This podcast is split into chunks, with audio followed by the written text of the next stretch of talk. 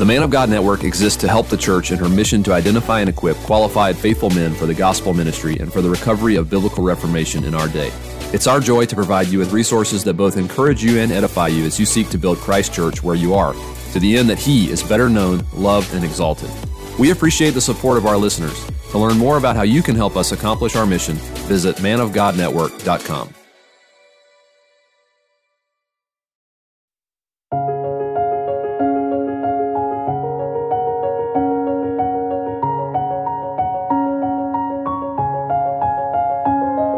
Listening to the Man of God Network, a ministry of Covenant Baptist Theological Seminary in Owensboro, Kentucky. You have tuned in to The Narrated Puritan, www.puritanaudiobooks.com. A reading from the Discussions of Robert Louis Dabney, Volume 1, The Bible, Its Own Witness. And many more believed because of His own word, and said unto the woman, Now we believe not because of your saying, for we have heard him ourselves, and know that this is indeed the Christ, the Savior of the world. John 4, verses 41 and 42. To him who reflects, the claim with which the gospel presents itself must appear exceedingly remarkable. Wherever it comes, it demands immediate belief. It's a first duty, and on pain of damnation. And while it does not pause an instant to consider the knowledge of him whom it addresses concerning the literary evidences of its authenticity, or his opportunity for informing himself, to the unlettered laborer, as to the laborious antiquary, she says alike, Believe, and thou shalt be saved, and he that believes not shall be damned.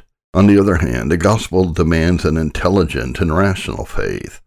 It contemns and sternly rejects a pretended assent of ignorance, prejudice, and subserviency, requiring us to be able to give a reason for the hope that is in us.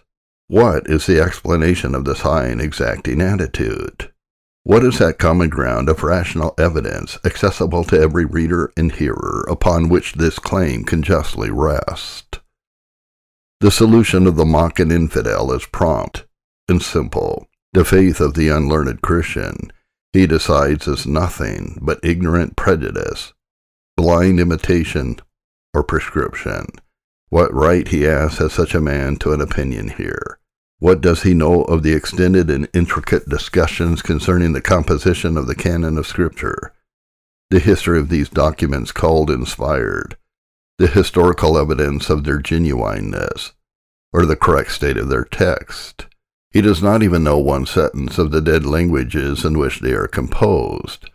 His pretended faith is, then, but the accident of his birth and rearing, and is as worthless as that of the Moslem, who believes in Allah and Muhammad only because he happened to be born in Arabia, or of the pagan who worships imaginary gods only because his stupid mind has been drugged from infancy from fables of polytheism.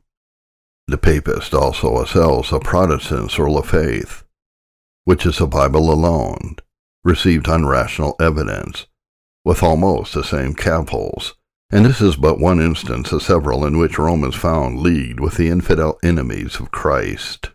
The Protestant rule of faith, says the popish controversialist, is absurd and impossible. Protestantism professes to scout an implicit faith as unworthy of a rational being. But how shall the convicted soul of the trembling sinner, who is most probably unfurnished with letters, and prevented by the exactions of secular labor from investigation, for such are most of mankind, who is perhaps in addition urged by approaching death and harassed with sickness, perform that extensive work of inquiry necessary to an intelligent exercise of private judgment? Can he master these learned discussions? Can he become such an adept in the languages of Scripture as to verify by his own comparison the correctness of the translation which his minister has placed in his hand? Has he time to thread the thorny mazes of the expositors and ascertain the orthodox interpretation of its language?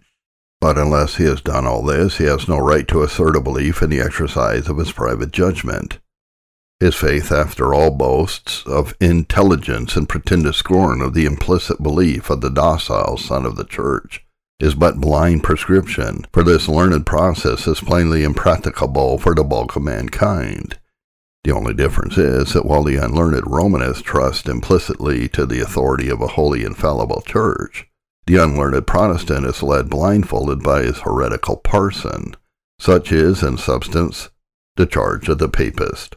But we reply unanswerably that from the very nature of the human mind, belief cannot possibly arise without evidence, any more than bodily vision can take place without light.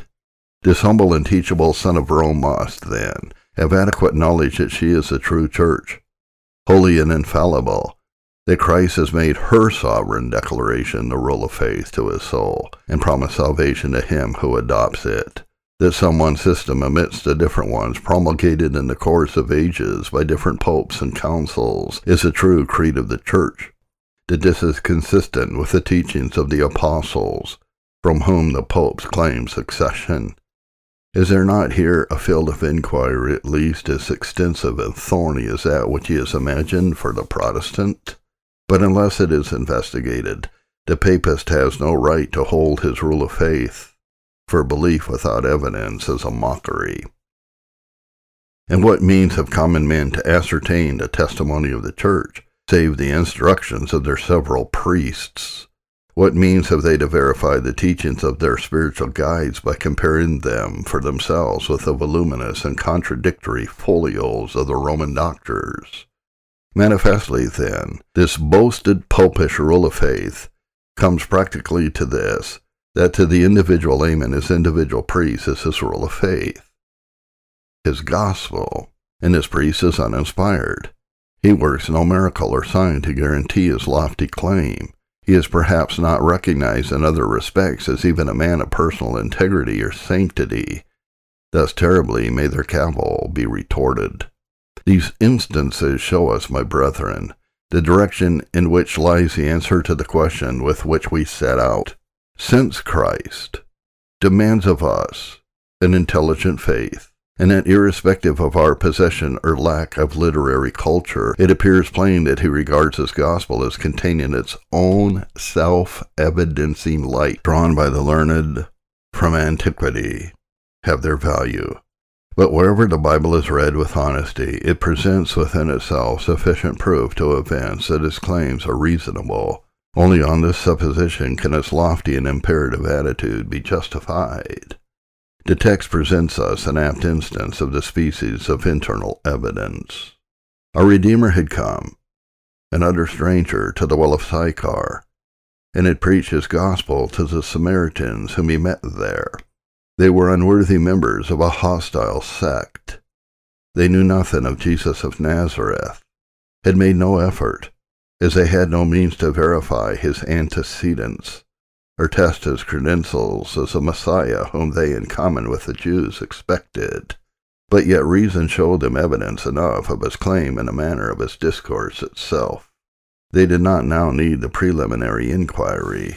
Common sense told them that a being who could depict a past life without any human means of learning it, and read a sinful heart, and teach such truths of grace and holiness and power, must be clothed with a divine sanction. With well-rounded conviction, the woman exclaimed, "Come, see a man which told me all things that ever I did. Is not this the Christ?" And many more believed because of his own word, and said unto the woman, "Now we believe not because of your saying, for we have heard him ourselves, and know that this is indeed the Christ, the Savior of the world." The truth which I desire to teach you from these words, my brethren, is this, that the contents of a message may be such as to demonstrate its authenticity without external inquiry touching the messenger. The messages delivered by the ambassador may themselves constitute as sufficient credentials. So the gospel brings its own self-evidencing light.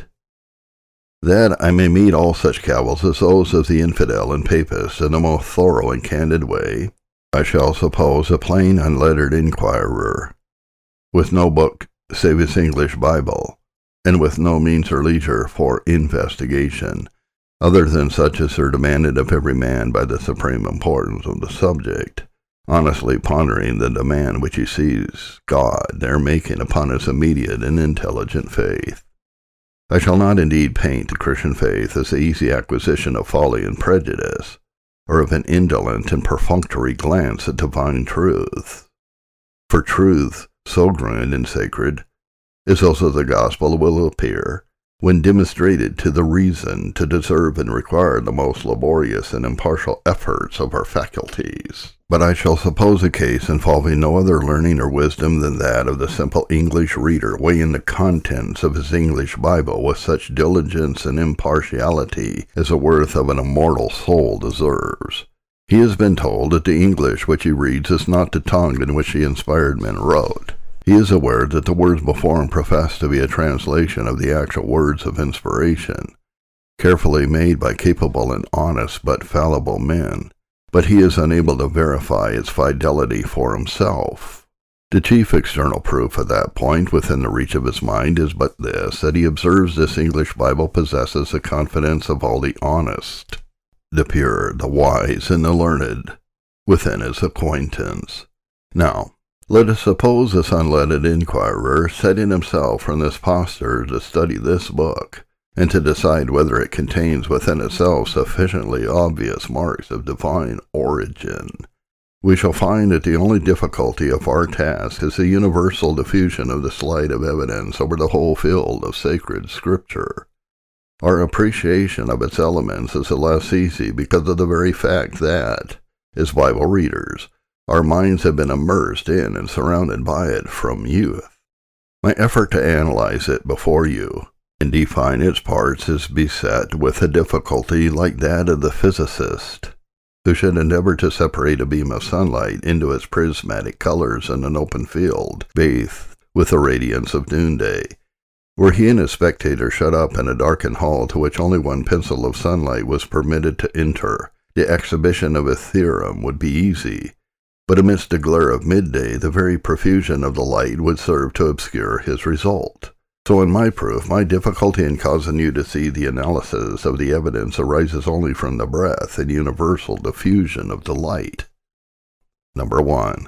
The manifest excellence and truth of the contents and proposed end of revelation commend it to our minds. The most immediate and universal result of human reflection is the conviction of a God, supreme first cause, uncreated creator of all other things. The admission of this foundation truth may be regarded as the first and loudest requirement of our reason. Well, the Bible is in perfect harmony with this requirement, in that it does not begin by setting about the demonstration of the being of God, but assumes it as a first truth, needing no inspired assertion. But then, while this book nobly confirms all that a correct reason could surmise of its eternal power and Godhead, it proceeds to reveal to us a circle of perfect and infinite attributes, not only of omnipresence, power, and omniscience, by which he appears competent to his whole grand work and supremacy, but of truth, righteousness, goodness, and holiness, by which he is necessarily intuitively seen to be worthy of adoring approval and delightful moral acquiescence. Here is a perfect object, concerning which right reason cannot but say that it is precisely thus God ought to exist. A full approbation of his excellence and glory can only be withheld at the cost of outraging our own undertakings and violating our own consciences. Does this book paint him with clouds and darkness round about him? Yet justice and judgment are the habitation of his throne. Nor does our reason utter any clear dictate than this, that since the finite cannot comprehend the infinite, he would not be truly God, in whom there was to us no mystery. Next, the most profound and intimate conclusion to which our reason impels us from our belief in the being of God is his providence, which we recognize as a silent but supreme superintendence, impressing an order which is both wise and righteous upon all creatures and all their actions. But now we find that this truth is the very keynote of the system of this book. It proposes itself to us as nothing more than a history of this providence, which it perpetually asserts and explains. When we look into its teachings, we see there familiarly asserted the very truth as to God's ways and will, which furnish us with the explanation of that course of nature with its profoundest laws, which we observe around us. Providence in this book set forth precisely the same system of things. Yea, more, the least learned of the penmen of these scriptures habitually announce as their familiar maxims those principles of the divine rule which are the conclusions of our widest experience, the inevitable tie between character and destiny, the dependence of posterity on the virtues of their fathers, the superintendence of a secret but almighty will over the volitions of free agents. How strong the proof here that the book is from the same God, whose control we obviously see and feel in our daily lives. When we proceed from the description it gives of God's nature and ways to His law, we find every precept worthy of its rectitude. Whereas we know that all men are sinners, we read in this book a code of duties absolutely without taint of sin, which condemns by its spirituality every man under heaven, and yet commands by its miraculous purity the approval of everyone whom it condemns. We find a multitude of points in this code which corrupt man could never have invented, and yet, when taught us here, they all appear evidently worthy of God and just and wholesome for man. Especially when we read the Decalogue do we find what no human virtue or genius could have constructed, and least of all the wisdom of an age and a race formed under the debasing influences of Egyptian polytheism, a digest of all human duties towards God and man, into 10 propositions, so wondrously simple and comprehensive that nothing is omitted and nothing confused. The understanding of a moral creature is inevitably impelled to conclude that if the precepts of the Bible did not come from God, they are certainly worthy of that origin and can be reasonably accounted for by no other, for else this code of perfect holiness must be accounted the offspring of the very sin it condemns. The marvelous consistency of these books among themselves is enough to show that they all came from one source, and that divine. They profess to have been written by different men, at intervals during more than 1,000 years, and the internal evidence is abundant to show that this is in the main true. These authors were of different languages, characters, and culture. Legislators, warriors, scholars, kings, priests, herdsmen, peasants, mechanics, fishermen, and yet there is such a perfect agreement, and that upon subjects the most profound and mysterious, that the fiercest criticisms of eager enemies have to this day been unable to convict them of any substantial discrepancy. Must they not have been all taught by one infallible mind?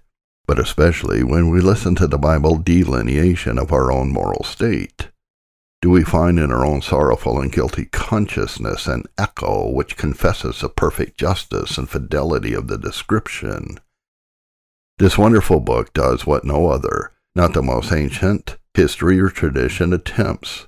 It gives the explanation of that insoluble mystery, how a ruined and polluted creature could be found amidst the handiwork of a Creator whom we must believe to be at once omnipotent, benevolent, and holy.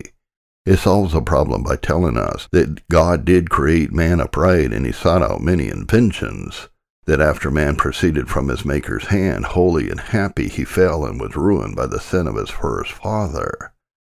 But this is not the chief fact.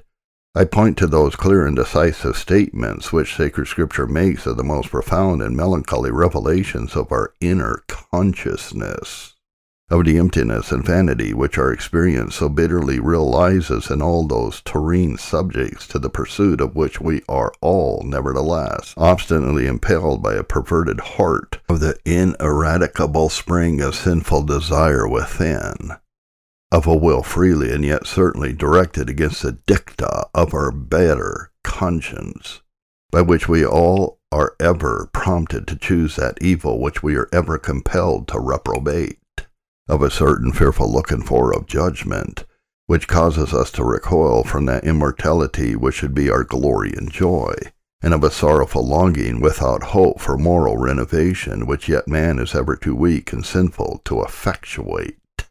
Now I ask, by what wisdom is it that this book has revealed an insight so much deeper, more honest and more searching than any human philosophy, into the abyss of our miserable consciousness, When man's guilty soul avouches his truth in every groan of his remorse and his anguish, does it not appear obviously the utterance of him whose eyes behold, whose eyelids try the hearts of the children of men?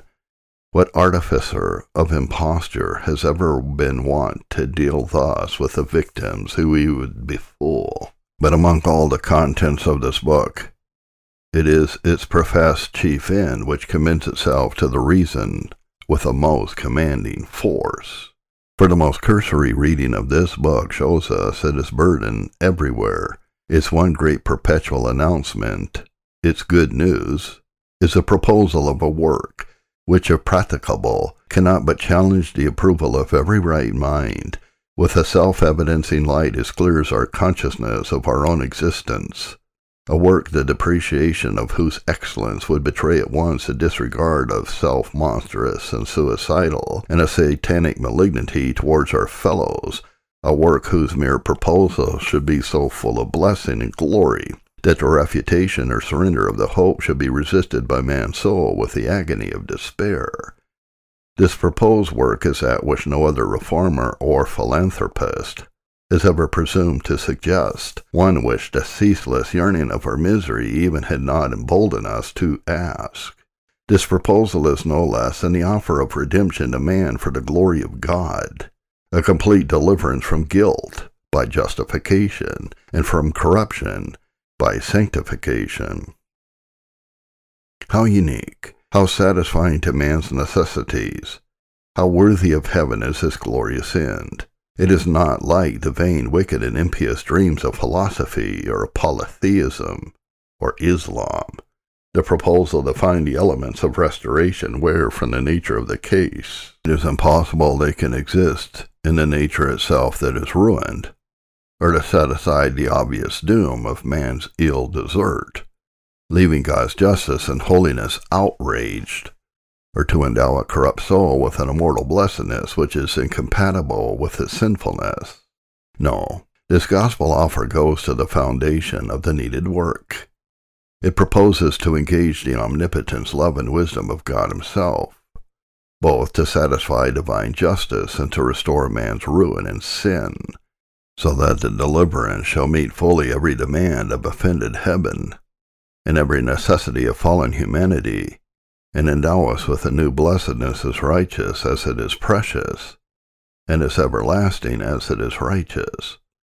Must not every right soul exclaim, "Oh, if this news may but be true, never can there descend from the skies a word so dear to man, so worthy of God."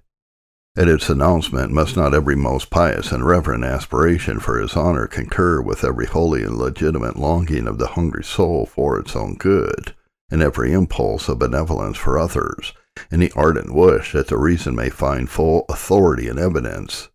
The glad news is true?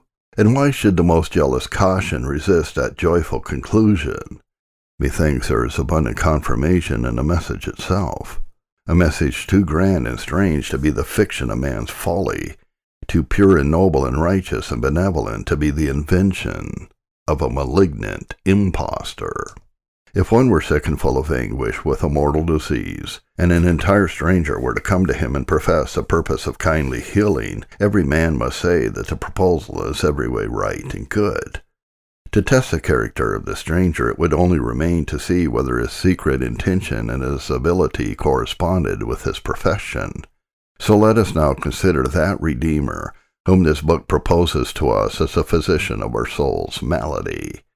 Time forbids my staying to argue the constitution of his person as God and man, and thus able for his undertaking, or to unfold the perfect adaptation of the offices he assumes to bear as our prophet, priest, and king to our necessities, or to dwell upon his miracles and predictions as divine sanctions of his claims.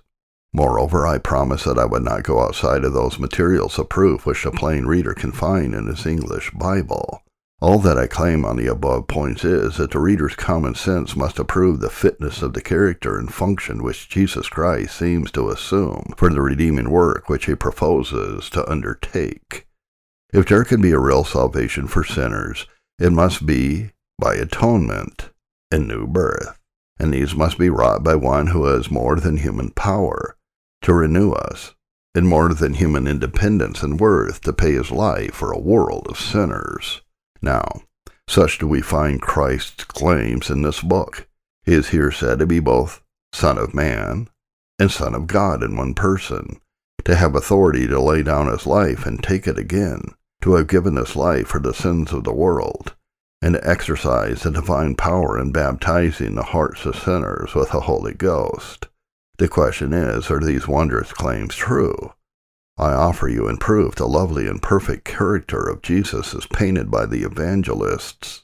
We read these four histories when you find there described a being who, from his cradle to his cross, was never guilty of a fault, or even of foible. He is represented to us as having displayed every virtue of the perfect man, along with the majesty and might of deity. His love and beneficence were only equaled by his truth and rectitude. His only occupation on earth was doing good. His only ambition was to bear away, or at least to lighten the sorrows of others. To the claims of selfishness, avarice, ambition, he displayed a lofty insensibility, such as no human character has ever approached, yea, such as the imagination of man had never dreamed of imputing to its most glowing creations. With boundless power at his command, he was never once seen to employ it to gratify, or aggrandize, or avenge himself. It was used only to bless others, while he remained so poor that he had not where to lay his head. When he opened his mouth, it was to speak as never man spake. His discourses breathed only purity, wisdom, and love. Heaven and earth alike pronounce his character wholly harmless and undefiled, yet most malice could bring no taint upon it by the foulest arts of bribery. The pagan procurator who condemned him testified that no fault could be found in him. The very traitor who betrayed him was constrained to declare him innocent, as he went lashed by the furies of remorse to his own place. His sanctity was tested by the fiery furnace of slander, persecution, and murder, yet there was no alloy equally meek and magnificent, with a spirit as inflexible in its moral courage as divine in its forgiveness. He only shone with a pure radiance in the furnace. But why do I attempt to describe that which is indescribable? The moral beauty of this character so reveals itself to the intuitions of the humblest mind, as well as to the most cultivated, that your own conceptions of it perpetually transcends in glory all the images of rhetoric. I thank God that it is so, and that a complete portraiture is as needless as it is impossible, for in this the value of this character, that it requires no training, nor logic, nor effort for its apprehension. It commends itself as immediately to the heart of the child or peasant, as of the wise or learned. Now, is this picture authentic? Did this man Jesus truly speak these words, and live this life, and die this death in Judea? Then what he said I must believe to be true. True by the evidence of the spotless integrity, love, and faithfulness. True by all the irresistible beauty of his character. To tell me that such virtues as his could be the inventor of a lie, and that a lie so base, so unfeeling, so impious as this would have been, outrages both my reason and my heart, as though one should tell me that night with her blackness of darkness was a parent of the light, and death the author of life. What would you have said to me if I, in my youth, after witnessing from my infancy the steady, consistent integrity of my honored father, and after owing the happiness of so many years to his faithfulness and love, had refused credit to his word on the pretext that I had no knowledge of the thing he spake? You would have decided with disgust that I showed the head of a fool, and that I could not be blind to the evidence of such consistency in the heart of a scoundrel, and that I refuse the instinctive homage of my confidence to such excellence. Even so, if you now saw such a being as Jesus is described, performing his ministry of love and sanctity under your observation, you would be compelled to yield credit to his word. When I contemplate the personal character of Jesus Christ, I feel that I can trust everything to his veracity. But the objection may be imagined that this life and character are not under the inspection of this plain reader of the English Bible as a present reality. All that he knows is that this book in his hands, which professes to be a correct translation of certain histories, said to be 18 centuries old, describes such a life and character. I reply, this is enough, for there is a wondrous description. The question whence it came must be answered. Only two answers are possible, either it is a fiction, or it is not. Will anyone dare to say the former? Then he must hold that a company of liars have composed the noblest and most beautiful model of truth ever seen among men, that the loveliest image of virtue which has ever entranced the admiration of the wise and good is the invention of the most loathsome vice, for how foul and cruel and profane must have been the temper which could deliberately set itself to forge such a cheat, in mockery at once of God's majesty and mercy, and of man's woes and dangers. That is an exploit of genius which the noblest intellect and heart of scholar has never equaled, and which the most profound critics declare to be an inimitable achievement, should have been accomplished by men who were ignorant at once and base, and that these hateful impostors expended all this miraculous art in constructing an imaginary picture, of which the only apparent result is to condemn their own falsehood in inventing it. This is indeed not only a greater miracle than the miracles of the gospel, but an impossibility. He who can believe this is more credulous than the most insolent skeptic has represented the humble Christian.